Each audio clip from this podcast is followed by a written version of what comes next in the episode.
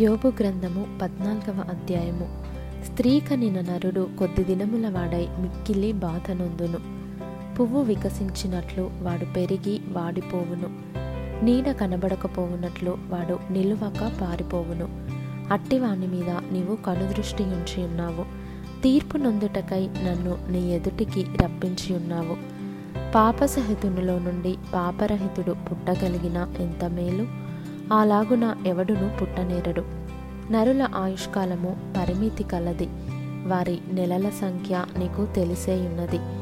మించజాలని వయ పరిమాణము నీవు వారికి నియమించియున్నావు.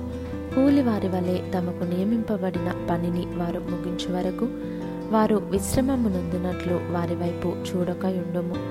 వృక్షము నరకబడిన ఎడల అది తిరిగి చిగుర్చుననియు దానికి లేత కొమ్మలు వేయుననియు నమ్మకము కలదు. దాని వేరు భూమిలో పాతదైపోయినను దాని అడుగు మొద్దు మంటిలో చీకిపోయినను నీటి వాసన మాత్రము చేత అది చిగుర్చును. లేత మొక్క వలె అది కొమ్మలు వేయును. అయితే నరులు మరణమై కదలలేక పడియుందురు. నరులు ప్రాణము విడిచిన తర్వాత వారేమైపోవుదురు? తటాక జలములు ఎట్లు ఇంకిపోవునో, నది నీరు ఎట్లు ఎండి హరించిపోవునో, అలాగుననే నరులు పండుకొని తిరిగి లేవరు. ఆకాశము గతించిపోవు వరకు వారు మేలుకొనరు. ఎవరును వారిని నిద్ర లేపజాలరు.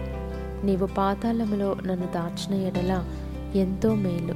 నీ కోపము చల్లారు వరకు నన్ను చాటునంచిన ఎడల ఎంతో మేలు. నాకు ఇంతకాలమని నీవు నియమించి తరువాత నన్ను జ్ఞాపకము చేసుకొనవలెనని నేనెంతో కోరుచున్నాను.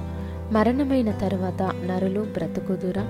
ఆలగుండిన ఎడల నాకు విడుదల కలుగు వరకు నా యుద్ధ దినములన్నీ నేను కనిపెట్టి ఉందును.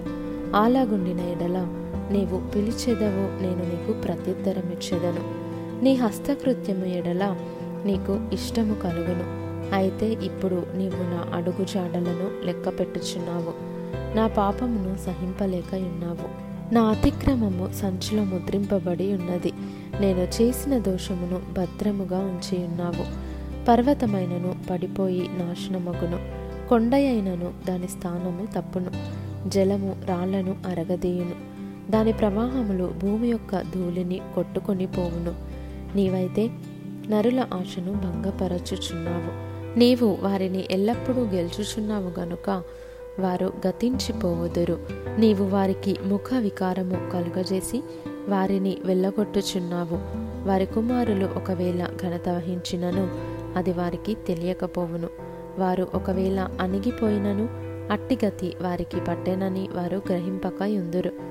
తమ మట్టుకు తామే శరీరమునందు నొప్పినొందుదురు. తమ మట్టుకు తామే ప్రాణమునందు దుఃఖపడుదురు.